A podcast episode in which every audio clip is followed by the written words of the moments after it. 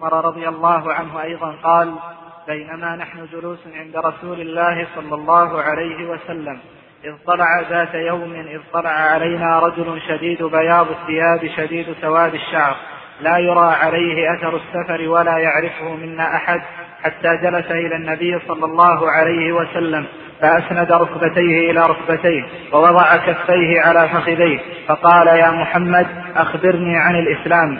قال الإسلام أن تشهد أن لا إله إلا الله وأن محمدا رسول الله وتقيم الصلاة وتؤتي الزكاة وتصوم رمضان وتحج البيت إن استطعت إليه سبيلا.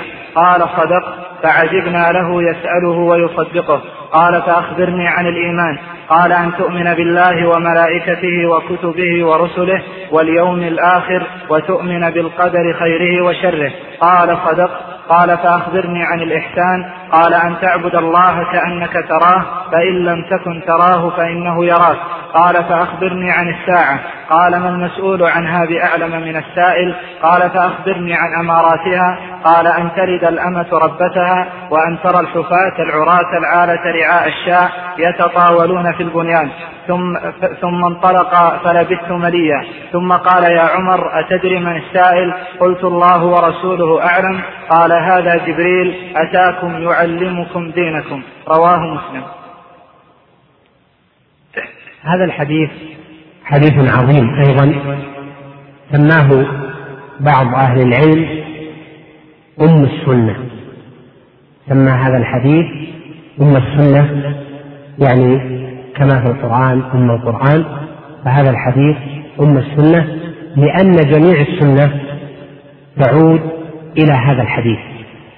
فإن الحديث فيه بيان العقيدة والعقيدة مبنية على أركان الإيمان الستة وفيه بيان الشريعة وذلك بذكر أركان الإسلام الخمسة. وفيه ذكر الغيبيات والأمارات بل قبل ذلك فيه ذكر آداب السلوك والعبادة وصلاح توجه القلب والوجه إلى الله جل وعلا بذكر الإحسان وفيه ذكر الساعة وأماراتها وهذا نوع من ذكر الأمور الغيبية ودلالات ذلك. فهذا الحديث يعود إليه كل السنة كما أن قول الله جل وعلا في آية النحل إن الله يأمر بالعدل والإحسان وإيتاء ذي القربى وينهى عن الفحشاء والمنكر والبغي يعظكم لعلكم تذكرون. قال طائفة من مفسر السلف دخل في هذه الآية جميع أحكام الدين جميع الدين في هذه الآية وجميع أصول الأحاديث النبوية في هذا الحديث. وهذا الحديث معروف بحديث جبريل. وروايته على هذا الطول عن عمر رضي الله عنه. وروي أيضا مقطعا ببعض الاختصار في الصحيحين من حديث أبي هريرة رضي الله عنه. وهذا الحديث فيه ذكر الإسلام والإيمان والإحسان وفيه أن هذه الثلاثة هي الدين لأنه في آخرها قال عليه الصلاة والسلام أتاكم يعلمكم دينكم. فإذا الدين الذي هو الإسلام منقسم إلى ثلاث مراتب الإسلام والإيمان والإحسان. وهذا نخلص منه إلى قاعدة مهمة وهي أن الاسم العام قد يندرج عنه قد يندرج فيه أنواع منها الاسم العام. لأن الإسلام هو الدين فجمع هذه الثلاثة الإسلام والإيمان والإحسان. فالإسلام منه الإسلام. الإسلام منه الإسلام. وهذا مهم في فهم الشريعة بعامة لأن من الألفاظ ما يكون القسم هو اللفظ ذاته. يعني أحد الأقسام هو اللفظ ذاته وله نظائر. إذا وجد هذا فالاسم العام فالاسم العام غير الاسم الخاص. ولهذا نقول الاسم العام للإسلام يشمل الإسلام والإيمان والإحسان. وليس هو الاسم الخاص إذا جاء مع الإيمان ومع الإحسان. لهذا لم يلحظ هذا الأمر طائفة من أهل العلم فجعلوا الإسلام والإيمان واحدا. ولم يفرقوا بين الإسلام والإيمان حتى عزى بعضهم هذا القول لجمهور السلف. وهذا ليس بصحيح. فإن السلف فرقوا ما بين الإسلام والإيمان إذا كان هذا في مورد وهذا في مورد. إذا كان الإسلام والإيمان في مورد واحد.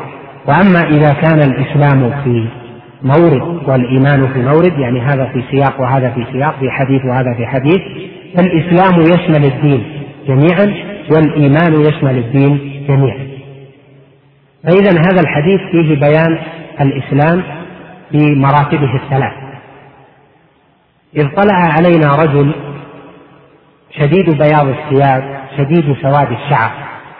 في هذا مدح لهذه الصفة وإحداهما مكتسبة والأخرى جبلية. أما شدة سواد الشعر فهذه آه، جبلية لا تكتسب.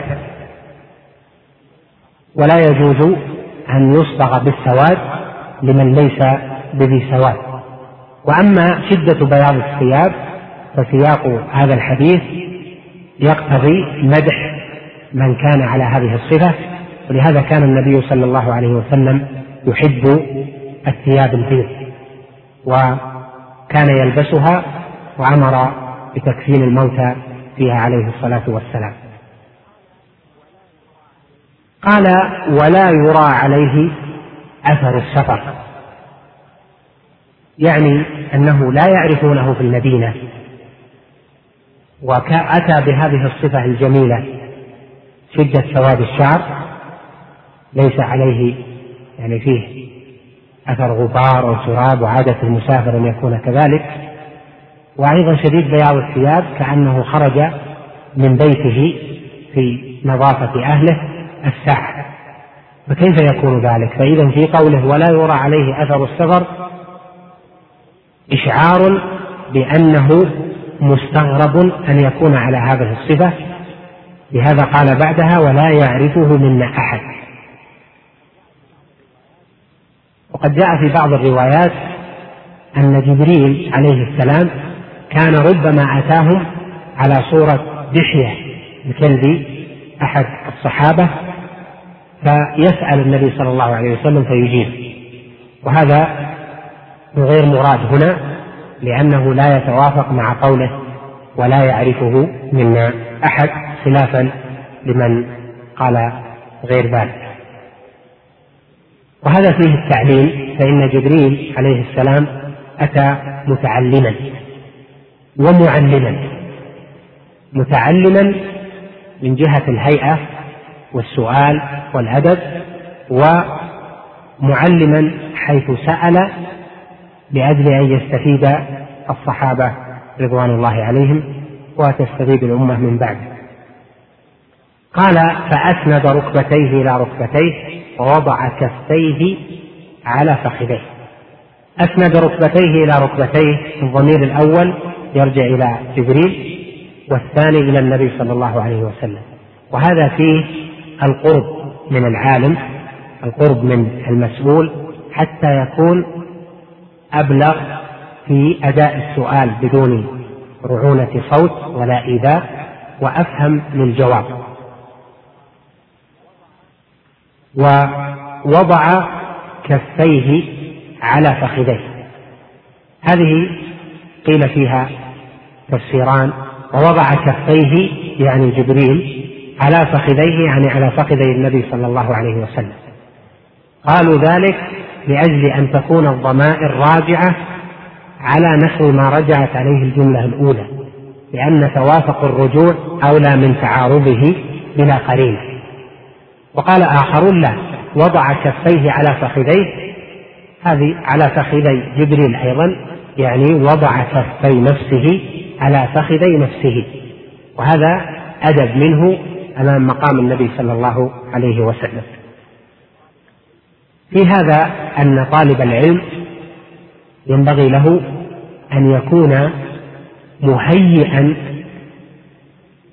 نفسه ومهيئا المسؤول للإجابة على سؤاله في حسن الجلسة في حسن الجلسة وفي حسن وضع الجوارح وفي القرب منه. وهذا نوع من الأدب مهم. فإن سؤال طالب العلم للعالم أو سؤال المتعلم لطالب العلم له أثر في قبول العالم للسؤال وفي انفتاحه للجواب. قد ذكر في ذكر في آداب طلب العلم وفي الكلام عليه أن بعض العلماء من علماء السلف كانوا ينشطون لبعض تلامذتهم. فيعطونه. وبعضهم لا ينشط له لا ينشطون له فيعطونه بعض الكلام الذي يكون عاما أو لا يكون مكتملا من كل جهاته. وذلك راجع إلى حسن أدب طالب العلم أو المتعلم. فإنه كلما كان المتعلم أكثر أدبا في جلسته وأكثر أدبا في لفظه وفي سؤاله كلما كان أوقع في نفس المسؤول فيحرص ويتهيأ نفسيا لجوابه لأنه من من احترم احترم ومن أقبل أقبل عليه. هذا فيه أن نتأدب جميعا بهذا الأدب فمثلا ألحظ على بعض طلاب العلم أو بعض المتعلمين أنه إذا أتى يسأل العالم يسأله بندية لا يسأله على أنه مستفيد. فيجلس جلسة العالم نفسه أو يجلس جلسة المستغني ويداه في وضع ليس في وضع أدب واحدة هنا والأخرى هناك وجسمه أيضا يعني آه، في استرخاء تام ليس فيه الاستجماع ونحو ذلك مما يدل على أنه غير متأدب مع العالم أو مع طالب العلم الذي سيستفيد منه. وهذه الآداب لها أثر على نفسية العالم أو المجيب.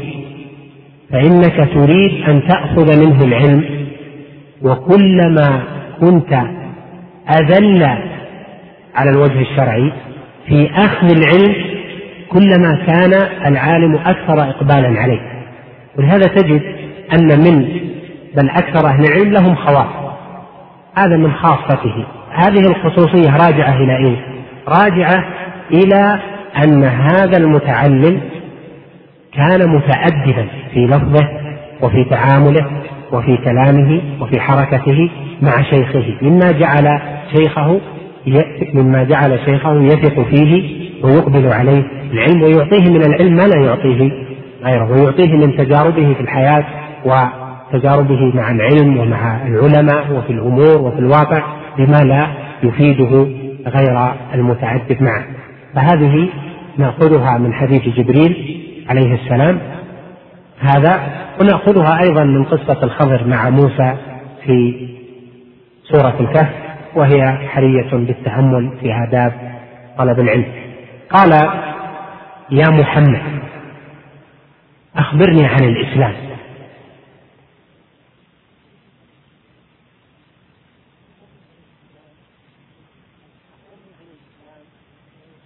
أخبرني عن الإسلام.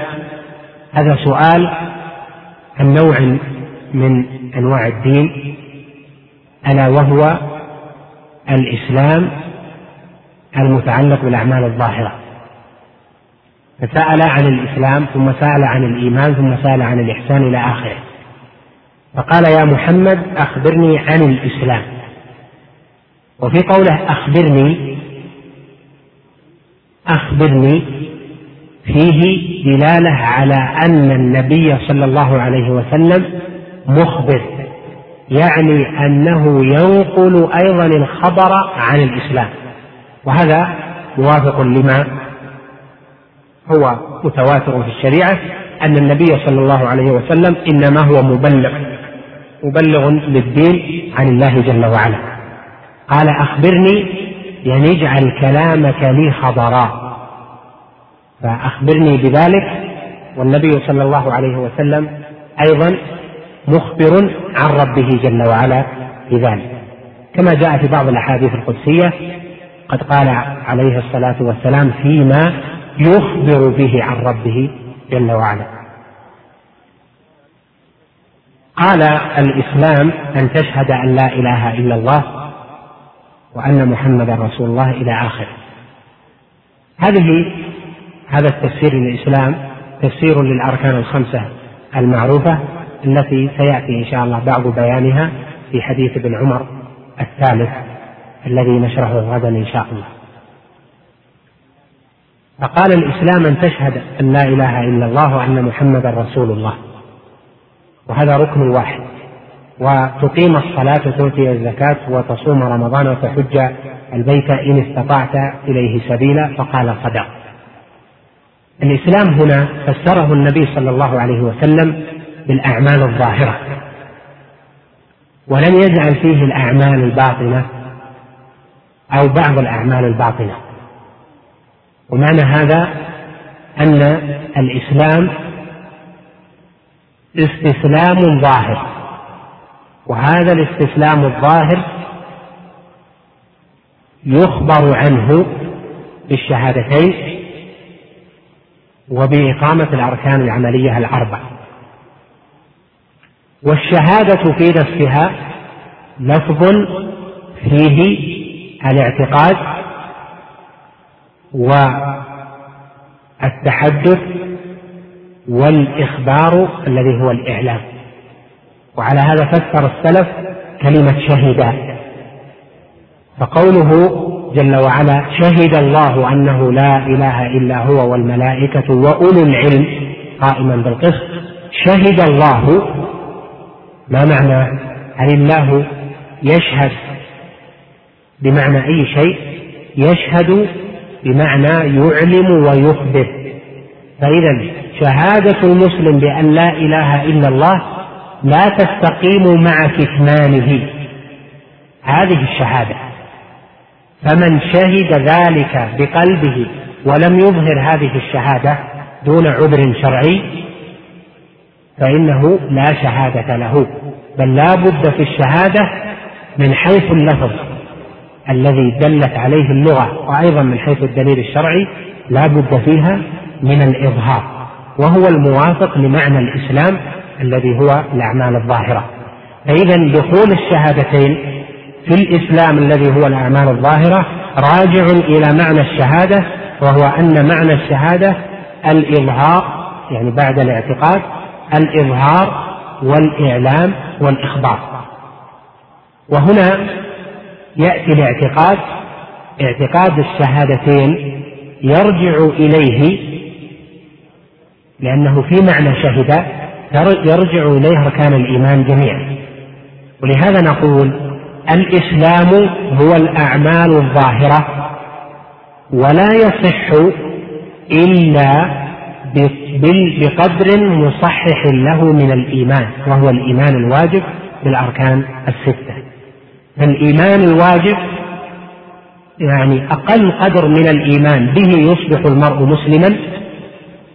هذا مشمول في قوله أن تشهد أن لا إله إلا الله. لأن الشهادة معناها الاعتقاد والنطق والإخبار والإعلام. تشمل الثلاثة أمور تشمل ثلاثة الأمور هذه فالاعتقاد يرجع إليه أركان الإيمان الستة. فنخلص من هذا إلى أن الإسلام وإن قال أهل العلم فيه أن المراد به هنا الأعمال الظاهرة فإنه لا يصح الإسلام إلا بقدر من الإيمان مصحح له. وهذا القدر من الإيمان دلنا على اشتراطه لفظ أن تشهد لأن لفظ الشهادة في اللغة والشرع متعلق بالباطن والظاهر.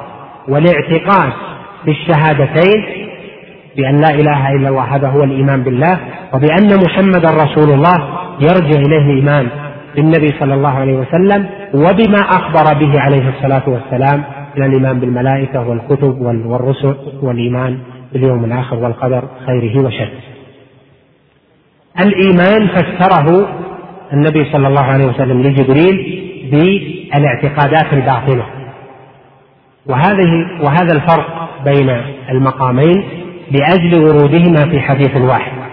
فالإسلام إذا اقترن مع الإيمان رجع الإسلام إلى الأعمال الظاهرة ومنها الشهادة ومنها الشهادتان ورجع الإيمان إلى الأعمال الباطنة. وإذا أفرد الإسلام فإنه يراد به الدين كله وهو الذي منه قسم الإسلام هذا. وإذا أفرد الإيمان فإنه يراد به الدين كله بما فيه الأعمال. ولهذا أجمع السلف والآئمة على أن الإيمان قول وعمل واعتقاد وعلى أن الإيمان قول وعمل. قول وعمل يعني قول وعمل واعتقاد. يعني إذا أفرد وهذا هو الذي عليه عامة أهل العلم من أهل السنة والجماعة في أن الإسلام غير الإيمان. وأن الإيمان إذا جاء مستقلا عن الإسلام فإنه يعنى به الدين كله يعنى به الإسلام والإيمان والإحسان وإذا أتى الإسلام في سياق مستقل عن الإيمان يعنى به الدين كله وأن الإسلام والإيمان إذا اجتمعا افترقا من حيث الدلالة فجعل الإسلام للأعمال الظاهرة وجعل الإيمان للاعتقادات الباطنة من أهل العلم من السلف أيضا من رأى أن الإسلام والإيمان واحد. وهذا كما ذكرت لك غير صحيح. ومنهم أيضا من رأى أن الإسلام والإيمان يختلفان أن الإسلام والإيمان يختلفان ولو تفرقا أيضا. ولكن الصحيح أن الإسلام إذا اجتمع مع الإيمان صار الإسلام كما ذكرت لك للأعمال الظاهرة والإيمان للاعتقادات الباطنة كما دل عليه حديث جبريل هذا. نقول الإيمان عند أهل السنة والجماعة يزيد وينقص مع أنه متعلق بالاعتقادات. والإسلام عند أهل السنة والجماعة لا يطلقون العبارة بأنه يزيد وينقص مع أنه متعلق بالعمل الظاهر. فكيف يكون هذا؟ وضح الإشكال. الإيمان يعلقون بالاعتقادات الباطنة ويقولون يزيد وينقص. والإسلام في الأعمال الظاهرة ولا يقولون فيه أنه يزيد وينقص. والجواب عن هذا الإشكال أن الإيمان إذا أريد به عامة أمور الدين كما جاء في حديث مثلا وفد عبد القيس حيث قال لهم عليه الصلاة والسلام آمركم بالإيمان بالله وحده. أتدرون ما الإيمان بالله وحده؟ ثم ذكر أمور الإيمان وقال وأن تؤدوا الخمس من المغنم. وهذا نوع من الأعمال. فإذا الأعمال باتفاق السلف داخلة يعني من أهل السنة داخلة في مسمى الإيمان. وإذا كان كذلك فإذا قالوا الإيمان يزيد وينقص فإنه يرجع في هذه الزيادة إلى الاعتقاد ويرجع إلى الأعمال الظاهرة. وهذا يعني أن الإسلام يزيد وينقص لأن الإيمان الذي يزيد وينقص إيمان القلب وإيمان الجوارح وإيمان القلب اعتقاده وقوة إيمانه بالله وملائكته وكتبه ورسله هذا الناس ليسوا فيه سواء بل يختلفون. منهم من إيمانه كأمثال الجبال ومنهم من هو أقل من ذلك وهو يزيد بالطاعة وينقص بالمعصية. والأعمال الظاهرة التي هي من الإيمان تزيد أيضا وتنقص فكلما زادت زاد إيمان العبد وكلما نقصت نقص إيمان العبد وينقص الإيمان بالمعصية أيضا ويزيد بترك المعصية. بعض أهل العلم أيضا يقول الإسلام أيضا يزيد وينقص على اعتبار أن الإسلام هو الإيمان في دلالته على الاعتقاد والعمل أو في دلالته على الأعمال الظاهرة فإن الأعمال الظاهرة أيضا تزيد يزيد معها الإسلام ويزيد معها الإيمان كيف يزيد معها الإسلام؟ لأن الإسلام استسلام ما الإسلام؟ الإسلام هو الاستسلام لله بالتوحيد والانقياد له بالطاعة والبراءة من الشرك وأهله. فالإسلام فيه استسلام لله بالتوحيد وهذا داخل في الشهادتين أو تدخل فيه الشهادتان. وهذا إذا يزيد الناس فيه وينقص استسلامهم لله بالتوحيد مختلف يتفاوتون فيه والانقياد بالطاعة أيضا يتفاوتون فيه. إذا من أطلق هذا القول فلا يغلط. قد أطلقه مرة شيخ الإسلام ابن تيمية ولكن القول المعتمد عند السلف أنهم يعبرون في الزيادة والنقصان عن الإيمان دون الإسلام. لأن في ذلك مخالفة للمرجئة الذين يجعلون الإيمان الناس في أصله سواء يعني في اعتقاد القلب. وإنما يتفاوت الناس عندهم في الأعمال الظاهرة. فتقيد السلف بلفظ الإيمان يزيد وينقص خلافا للمرجئة الذين جعلوا الزيادة والنقصان في الأعمال الظاهرة دون اعتقاد القلب وعندهم اعتقاد القلب الناس فيه سواء كما يعبرون عنه بقولهم وأهله في أصله سواء. فيعبرون عن الإيمان بأنه هو الذي يزيد وينقص دون الإسلام لهذا فتؤخذ بتعبيرهم ولا تطلق العبارة الأخرى لأن أنها غير مستعملة عندهم مع أنها إن أطلقت فهي صحيحة إن احتيج إليها. قال صدق يعني في جوابه عن مسألة الإسلام وهذا فيه عجب أن يسأل ويصدق. وهذا فيه نفس الانتباه انتباه الصحابة إلى هذه المسائل كيف يسأل ويصدق؟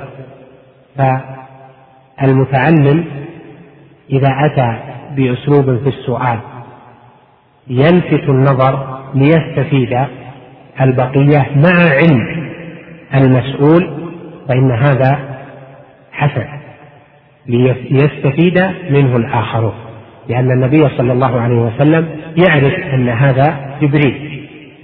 وتصديقه له دال على هذا بوضوح.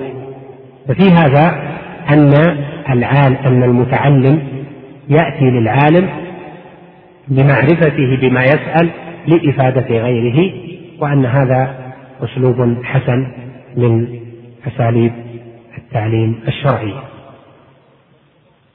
قال فعجبنا له يسأله ويصدقه قال فأخبرني عن الإيمان. قال أن تؤمن بالله وملائكته وكتبه ورسله واليوم الآخر وأن تؤمن بالقدر خيره وشره.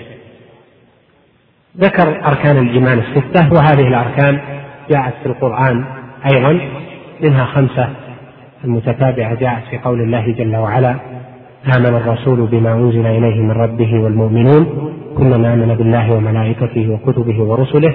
هذه أربعة. وقوله ولكن البر من آمن بالله واليوم الآخر والملائكة والكتاب والنبيين وكما في قوله يا أيها الذين آمنوا آمنوا بالله ورسوله والكتاب الذي نزل على رسوله والكتاب الذي أنزل من قبل ومن يكفر بالله وملائكته وكتبه ورسله واليوم الآخر فقد ضل ضلالا بعيدا وفي القدر جاء قوله جل وعلا إنا كل شيء خلقناه بقدر يعني أن وصول هذه الأركان هذه جاءت أيضا في القرآن.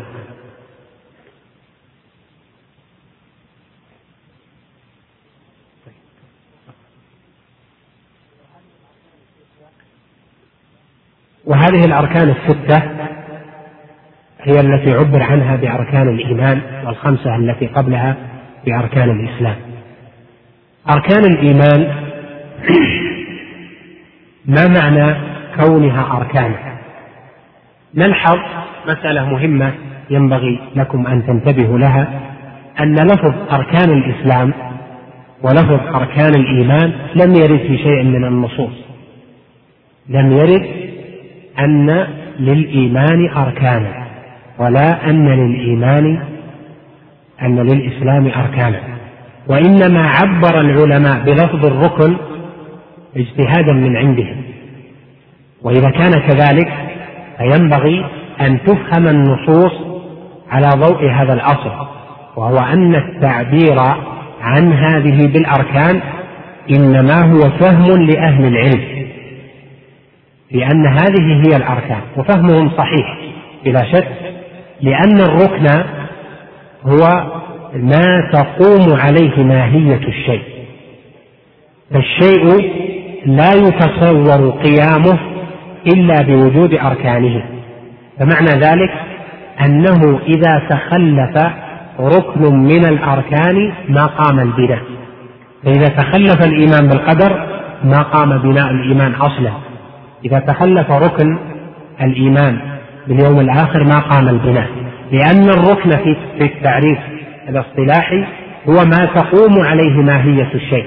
فإذا تخلف ركن لم يقم الشيء أصلا يعني لم يقم الشيء وجودا شرعيا لأن قيامه مبني على تكامل أركانه وهذا يورد علينا إشكالا وهو أنه في الإسلام قيل هذه هي أركان الإسلام الخمسة. والعلماء لم يتفقوا على أن من ترك الحج والصيام جميعا من أركان الإسلام أنه ليس بمسلم. واتفقوا على أنه من ترك ركنا من أركان الإيمان فإنه ليس بمؤمن أصلا. وهذا يرجع إلى أن اصطلاح الركن اصطلاح حادث فينبغي أن تفهم خاصة في مسائل الإيمان والإسلام والتكفير وما يتعلق به وما يتعلق بها أن العلماء أتوا بألفاظ للإفهام.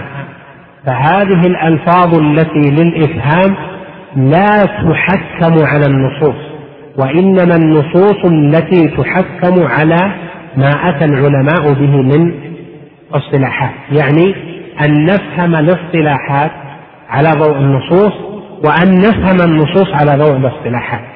فإذا صار الاصطلاح صحيحا من جهة الدليل الشرعي رجعنا في فهم الدليل الشرعي على للاصطلاح ففهمنا ذلك. وهذا يتضح ببيان أركان الإسلام. فإنه لو تخلف ركنان من أركان الإسلام تخلف الحج مثلا والصيام فإن أهل السنة والجماعة ما اتفقوا على أن من, من لم يأتي بالحج والصيام فإنه ليس بمسلم بل قالوا هو مسلم لأنه, لأنه شهد أن لا إله إلا الله وأن محمدا رسول الله ولأنه أقام الصلاة مثلا. واختلفوا فيما عدا ذلك من الأركان فيما إذا تركها يعني ولم يأت بها دون جحد لها مع أنه تخلف عنه ركن أو أكثر. وهذا يعني أن أنه في فهم أركان الإسلام نجعل هذه الأركان تختلف في تعريف الركن عن فهم أركان الإيمان. فنقول في أركان الإسلام يكتفى في الإسلام بوجود الشهادتين والصلاة وفي غيرهما خلاف. وأما في أركان الإيمان فمن تخلف فيه منه ركن من هذه الأركان فإنه ليس بمؤمن. هذا من حيث التأصيل. فإذا نقول يمكن أن يسمى مسلما ولو تخلف عنه بعض أركان الإسلام ولا, ولا يصح أن يسمى مؤمنا إن تخلف عنه ركن من أركان الإيمان. إذا تقرر هذا فأركان الإيمان الستة هذه فيها قدر واجب لا يصح إسلام بدونه. قدر واجب على كل مكلف. من لم يأت به فليس بمؤمن. وهناك قدر زائد على هذا تبع للعلم أو تبع لما يصله من الدليل. فما هو القدر المجزئ وهو الذي من لم يأت به صار كافرا؟ فهذا هناك قدر مجزئ في الإيمان بالله قدر مجزئ في الإيمان بالرسل قدر مجزئ في الإيمان بالكتب قدر مجزئ في الإيمان باليوم الآخر والقدر إلى آخره. أما الإيمان بالله فهو ثلاثة أقسام. إيمان بالله بأنه واحد في ربوبيته وإيمان بالله بأنه واحد في ألوهيته يعني في استحقاقه العبادة وإيمان بالله يعني بأنه واحد في أسمائه وصفاته لا مثيل له سبحانه وتعالى ليس كمثله شيء وهو السميع البصير.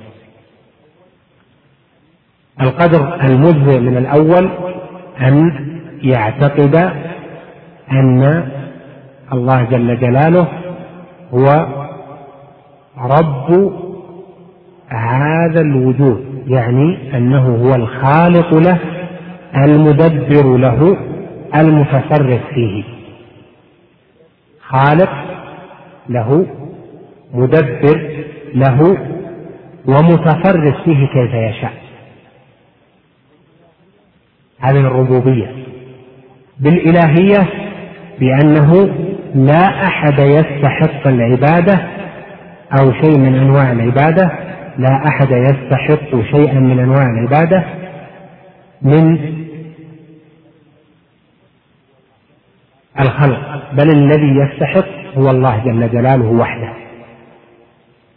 والثالث أن يؤمن بأن الله جل وعلا له الأسماء الحسنى والصفات العلى دون تمثيل لها بصفات المخلوقين ودون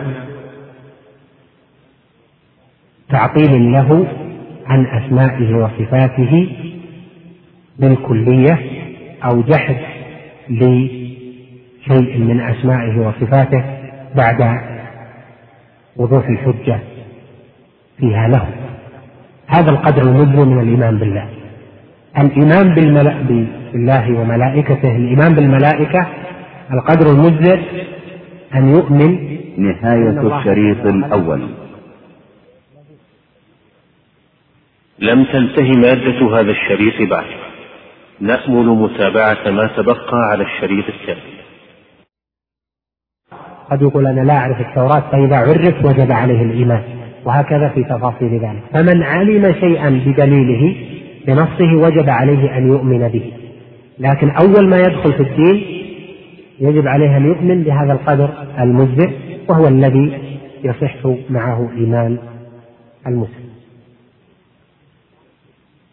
وكتبه ورسله الإيمان بأن وهو الاعتقاد الجازم الذي لا ريب فيه ولا تردد بأن الله جل وعلا أرسل رسلا لخلقه وأن هؤلاء الرسل موحى إليهم من الله جل وعلا وأن خاتمهم محمد عليه الصلاة والسلام فيؤمن به عليه الصلاة والسلام ويتبعه. فهذا هو القدر المجزي وما بعد ذلك أيضا يكون واجبا بقدر ما يصله من العلم وفيها أشياء أيضا مستحبة في تفاصيل.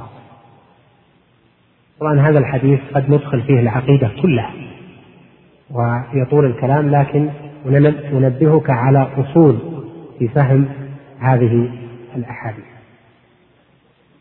واليوم الآخر القدر المجزئ منه الذي يتحقق به قيام الركن أن يؤمن بأن الله جل وعلا جعل يوما يحاسب فيه الناس يعودون إليه ويبعثهم من قبورهم ويلقون ربهم ويجازي المحسن بإحسانه والمسيء بإساءته وأن المحسن يدخل الجنة وأن المسيء يدخل يعني الكافر يدخل النار وأن المسلم يدخل الجنة. هذا القدر واجب ركن وما بعد ذلك يكون بحسب العلم. والقدر يؤمن بالقدر خيره وشره من الله تعالى يعني يؤمن هذا هو القدر المجزئ بأنه ما من شيء يكون إلا وقد قدره الله جل وعلا. بمعنى أنه سبحانه علم هذا الشيء قبل وقوعه وعلمه بذلك أول وأنه كتب ذلك عنده سبحانه وتعالى.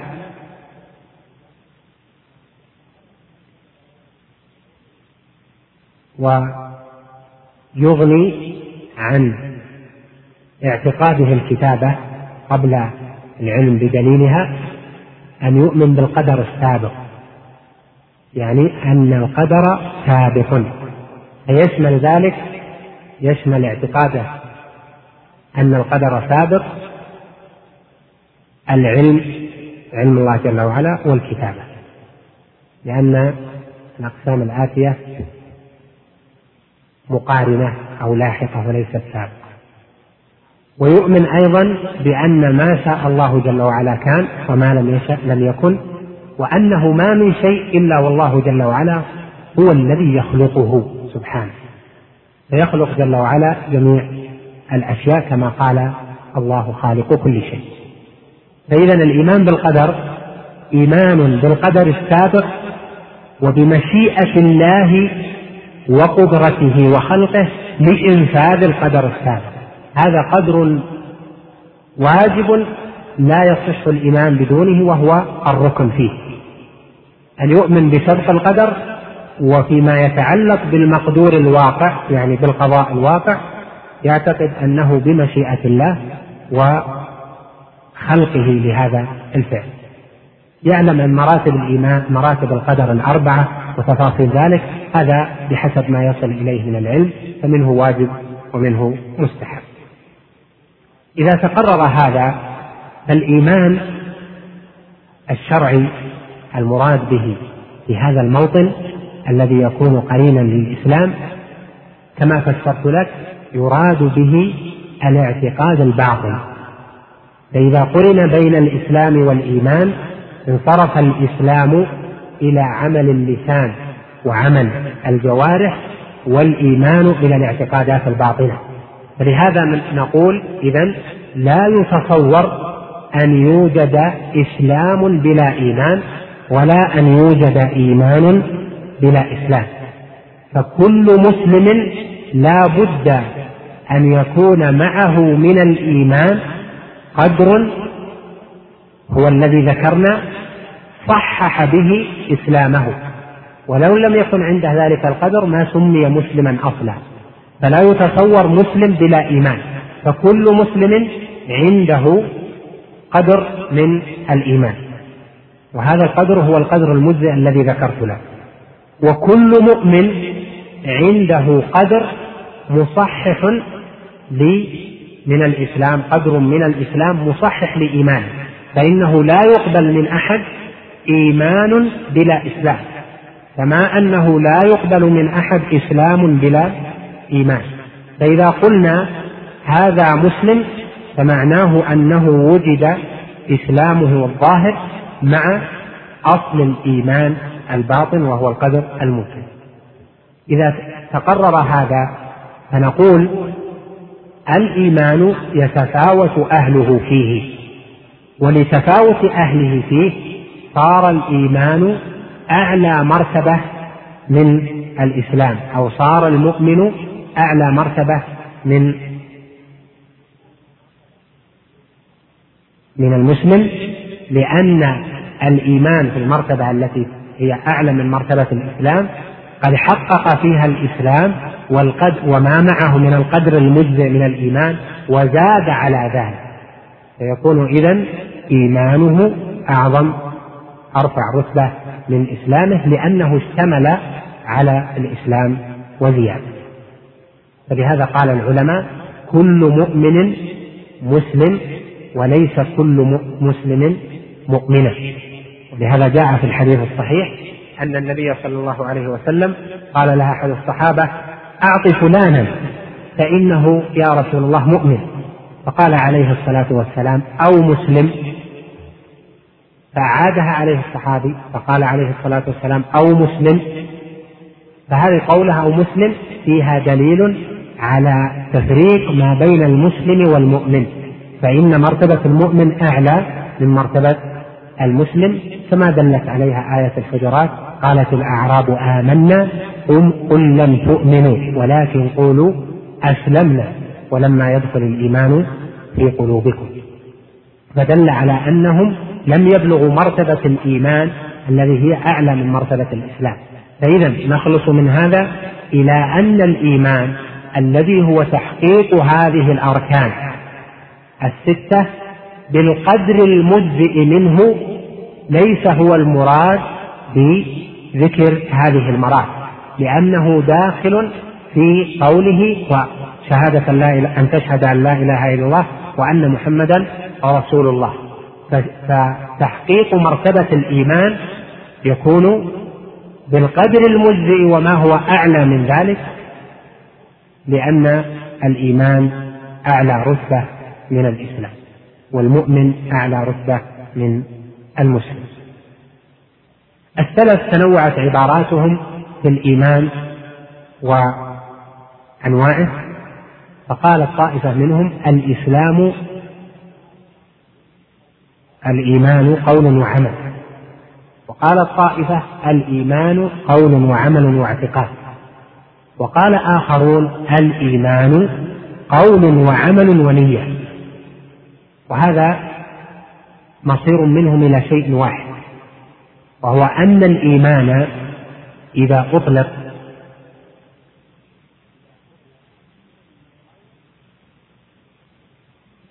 أو جاء على صفة المدح لأهله يعني في النصوص أو في الاستعمال فإنه يراد به الإيمان الذي يشمل الإسلام. الحظ هذا إذا أطلق قلنا الإيمان ولم نذكر الإسلام أو جاء في مورد فيه المدح له ولو كان مع الإسلام فإنه يشمل الإسلام أيضا لدخول العمل فيه. فنقول هنا تنوعت عباراتهم فقال بعضهم الإيمان قول وعمل. من قال هذا فإنه يعني بالقول قول القلب وقول اللسان. والعمل عمل القلب وعمل الجوارح. وقول القلب هو اعتقاده وعمل القلب وعمل الجوارح هذا هو العمل. وقول اللسان هو القول فرجع إلى أنه قول وعمل واعتقاد. لأن الاعتقاد داخل في قول من قال قول وعمل. فالاعتقاد داخل في القول لأن المراد به قول القلب وقول اللسان وقول القلب هو اعتقاده من قال وهم كثير من السلف قول وعمل ونية يريد بالنية قول وعمل ونية يريد بالنية ما يصح به الإيمان. فزاد هذا القيد تنبيها على أهميته لقول الله جل وعلا من عمل صالحا من ذكر أو أنثى وهو مؤمن. من عمل وهو مؤمن صار القول والعمل مع النية يعني النية في القول والعمل. وهذا راجع أيضا إلى الاعتقاد لأن النية هي توجه القلب وإرادة القلب وقصد القلب. فإذا إذا اختلفت العبارات فالمعنى واحد. والإيمان عندهم كما ذكرت لك يزيد وينقص يزيد بالطاعة وينقص بشيئين بنقص الطاعات الواجبة أو ارتكاب المحرمات.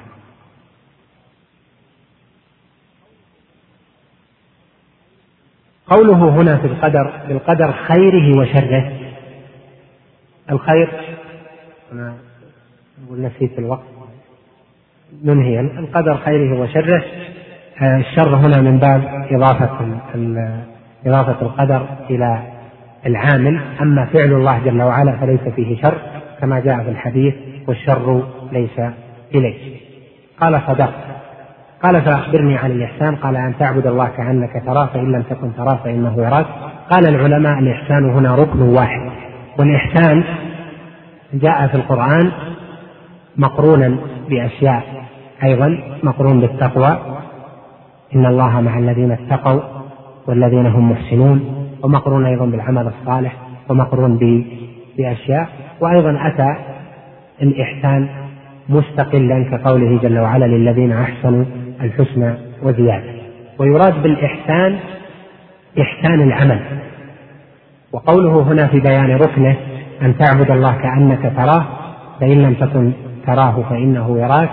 هذا ركن به يحصل الإحسان لأن الإحسان من أحسن العمل إذا جعله حسنا وإحسان العمل يتفاوت فيه الناس ومنه قدر مجزئ يصح معه أن يكون العمل حسنا وأن يكون فاعله محسنا فكل مسلم عنده قدر أيضا من الإحسان لا يصح عمله عمله بدونه ثم هناك القدر الواجب أو المستحب الآخر ليتفاوت الناس فيه بحسب الحال الذي يتحقق به هذه المرتبة. فأما القدر المجزئ فأن يكون العمل حسنا بمعنى أن يكون خالصا صوابا يعني أن يكون نية فيه صحيحة وأن يكون على وفق السنة. وأما القدر المستحب فأن يكون قائما في عمله على مقام المراقبة أو مقام المشاهدة. ومقام المراقبة هذا أقل ومقام المشاهدة هذا أعظم المراتب التي يصير يصير إليها العبد المؤمن وهو أن يكون تكون عنده الأشياء حق اليقين. فأما المرتبة الأولى مرتبة المراقبة فهي في قول النبي صلى الله عليه وسلم أن تعبد الله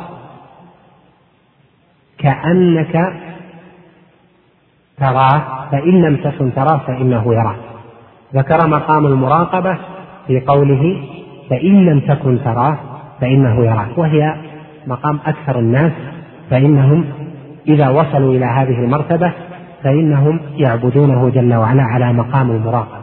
فإذا راقب الله دخل في الصلاة بمراقبة لله يعلم أن الله جل وعلا مطلع عليه وأنه بين يدي الله جل وعلا كما قال سبحانه في سورة يونس وما تكون في شأن وما تتلو منه من قرآن ولا تعملون من عمل إلا كنا عليكم شهودا إذ تفيضون فيه. فهذا مقام الإحساس بمراقبة الله جل وعلا للعبد. صلي صلاة مودع لتعلم أن الله جل وعلا مراقبك وأنه جل وعلا مطلع عليك وما تفيض في شيء إلا وهو يعلمه سبحانه يعلم ذلك ويراه ويبصره منك سبحانه وتعالى. فهذا مقام المراقبة وكلما عظمت هذه رجعت إلى إحسان العمل. فإذا مثلا المرء تحرك في صلاته فاستحضر مقام مراقبة الله جل وعلا له واطلاع عليه فإنه مباشرة سيخشى لاستحضاره هذا المقام مقام المراقبة. أعلى منه لأهل العلم مقام المشاهدة وهو الذي أخبر عليه أخبر به النبي صلى الله عليه وسلم بقوله أن تعبد الله كأنك تراه. وهذه المشاهدة المقصود بها مشاهدة الصفات لا مشاهدة الذات لأن الصوفية والضلال هم الذين جعلوا ذلك مدخلا لمشاهدة الذات كما يزعمون وهذا من أعظم الباطل والبهتان وإنما يمكن مشاهدة الصفات. ويعنى بها مشاهدة آثار صفات الله جل وعلا في خلقه. فإن العبد المؤمن كلما عظم علمه وعظم يقينه بصفات الله جل وعلا وبأسمائه أرجع كل شيء يحصل في ملكوت الله إلى اسم من أسماء الله جل وعلا أو إلى صفة من صفاته. فإذا رأى حسنا أمامه أرجعه إلى صفة من صفات الله وإلى أثر من آثار أسمائه الحسنى في ملكوته. وإذا رأى سيئا أرجعه إلى صفة من صفات الله. وإذا رأى خلقا فيه كذا أرجعه إلى صفة من صفات الله. وإذا رأى طاعة أرجعه إلى صفة. وإذا رأى معصية وإذا رأى مصيبة وإذا رأى حربا وإذا رأى قتالا وإذا رأى علما وإذا رأى أي حالة من الحالات يراها في السماء أو في الأرض فإن مقام مشاهدته لصفات الله تقتضي أنه يرجع كل شيء يراه إلى آثار أسماء الله جل وعلا وصفاته في خلقه ولهذا يحصل هذا المقام لمن عظم علمه بأسماء الله جل وعلا وبصفاته وبأثرها في ملكوته. فيأتي بعظم علمه بذلك حتى يشهد صفة إحاطة الله جل وعلا بالعبد وأن الله جل وعلا رقيب عليه وأنه محيط به وأنه شاهد عليه فيعظم ذلك في نفسه حتى يستحي أن يكشف عورته في خلوة لا يراها إلا هو كما جاء في الحديث قال في كشف العورة إن الله أحق أن يستحيا منه. هذا لأجل مقام المشاهدة العظيم. فإذا أهل السنة والذين يتكلمون في الزهد وفي إصلاح أعمال القلوب على منهج أهل السنة يجعلون هذا على مقامين مقام المشاهدة والمراقبة والمشاهدة كما ذكرت لك في وصفها. وكل هذا راجع إلى الإحسان إحسان العمل ليبلوكم أيكم أحسن عملا. كلما عظم مقام المراقبة أو المشاهدة زاد إحسان العمل. قال فأخبرني عن الساعة. قال ما المسؤول عنها بأعلم من السائل؟ لأن علم الساعة عند الله جل وعلا. يسألونك عن الساعة أيان مرساها؟ قل إنما علمها عند ربي. لا يجليها لوقتها إلا هو. ثقلت في السماوات والأرض لا تأتيكم إلا بغتة كما في آية الأعراف. قال فأخبرني عن أماراتها. الساعة لها أمارات وهي الدلائل والعلامات. والأمارات يعني الأشراط كما جاء في آية سورة محمد قال جل وعلا فقد جاء أشراطها. يعني أشراط الساعة وهي علاماتها جمع شرط وهو العلامة البينة الواضحة التي تدل على الشيء قال أخبرني عن أماراتها. أمارات الساعة قسمها العلماء إلى قسمين أشراط أو أمارات صغرى وأشراط أو أمارات كبرى. وهذا المذكور هنا هي الأمارات الصغرى ذكر منها أن تلد الأمة ربتها والمقصود بالأشراط الصغرى أو الأمارات الصغرى هي التي تحصل قبل خروج المسيح الدجال. فما كان قبل خروج المسيح الدجال مما أخبر النبي صلى الله عليه وسلم أنه من علامات الساعة فإن هذا من الأشراط الصغرى. ثم ما بعد ذلك من الأشراط الكبرى وهي عشر تحصل تباعا في ذلك. فمثلا قول لا تقوم الساعة حتى تقاتلون قوما كذا هذا من الأشراط الصغرى. لا تقوم الساعة حتى تخرج نار من المدينة تضيء لها أعناق الإبل بالبصرى هذا من الأمارات الصغرى. لا تقوم الساعة حتى يفتح بيت المقدس أو اعدد ستا كما في حديث عوف بن مالك المعروف اعدد ستا بين يدي الساعة موتي وفتح بيت المقدس ثم موتان يخرج فيكم كقعاص الغنم وثم استفاضة المال إلى آخره. هذه جميعها أشراط صغرى. وهذه الأشراط الصغرى ذكرها لا يدل على مدح أو على ذم. فقد يذكر الشيء على أنه علامة من علامات الساعة وليس هذا دليلا على أنه محمود أو مذموم أو على أنه منهي عنه في الشريعة قد يكون الشيء من الأشراط وهو من الأمور المحمودة في الشريعة. كما قال عليه الصلاة والسلام في الحديث الذي ذكرت لك حديث عوف بن مالك قال أعدوا ستا بين يدي الساعة موتي ثم فتح بيت المقدس وهو من الأمور المحمودة. قد يكون من الأمور المذمومة فإذا وصف الشيء بأنه من أشراط الساعة الصغرى أو الكبرى لا يدل على يعني بنفسه يعني بكونه شرطا لا يدل على مدحه أو ذمه بل هذا له اعتبار آخر. قال هنا فأخبرني عن أماراتها. يعني الأمارات الصغرى. قال أن تلد الأمة ربتها. ربتها يعني سيدتها. فالأمة إذا ولدت فإن مولودها الذكر أو الأنثى هو سيد كمالك الأمة. فإذا الأمة هذه التي ولدت هذا الولد أصبحت مسودة له فهو سيد على أمه والبنت سيدة على الأمة باعتبار أن الأب سيد. لهذا تعتق أم الولد بعد موت. السيد. ولا تعتق بمجرد ولادتها منه بل بعد موته لأجل الولادة. ولهذا قال هنا أن تلد الأمة ربتها. الربة هنا بمعنى يعني السيدة تلد سيدتها لأن البنت المولودة حرة وسيدة. فقال أهل العلم في هذا هذا كناية وإخبار عن كثرة الرقيق بحيث يكثر هذا. وإلا فإنه موجود في العصور الأولى يعني في عهد الإسلام الأول وموجود فيما قبله ولود الأمة أيضا لسيدها أو لسيدتها. وهذا غير المقصود بهذا الخبر لأنه من أمارات الساعة لكن المقصود به أن يكثر ذلك بحيث يكون ظاهرة ويكون علامة قد حصل هذا فقد كثر لما كثرت الفتوح صار الرجل يأخذ إماء كثيرة ويصير له عشر أو عشرين من الإماء فيضع هذه ويضع هذه فكل واحدة تنجب فيصبح الأولاد أسيادا على الأمهات لكثرة الرقي.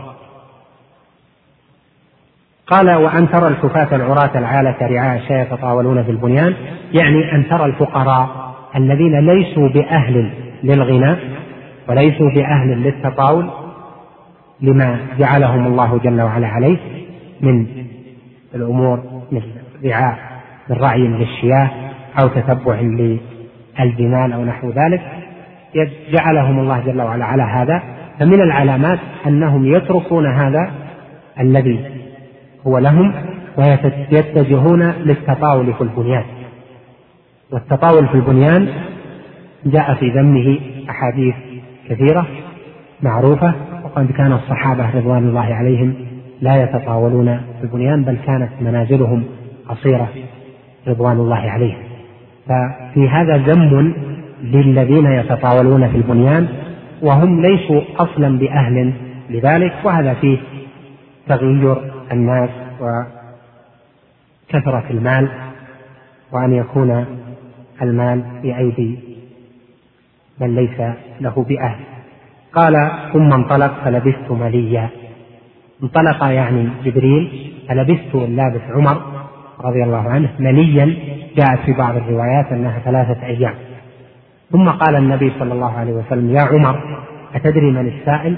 قلت الله ورسوله أعلم. قال فإنه جبريل جاء أتاكم يعلمكم دينكم.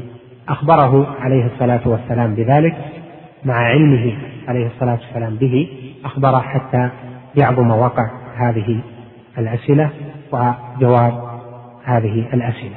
هذا الحديث أيضا يطول الكلام عليه وطال بنا الوقت أيضا فعذرا لأجل طول هذا الحديث.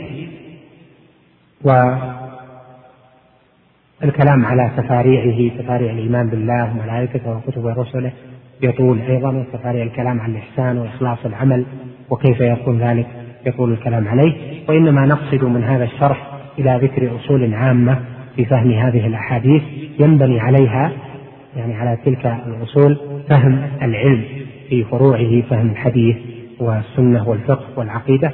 فيما نرجو ونسأل الله جل وعلا أن ييسره لي ولكم.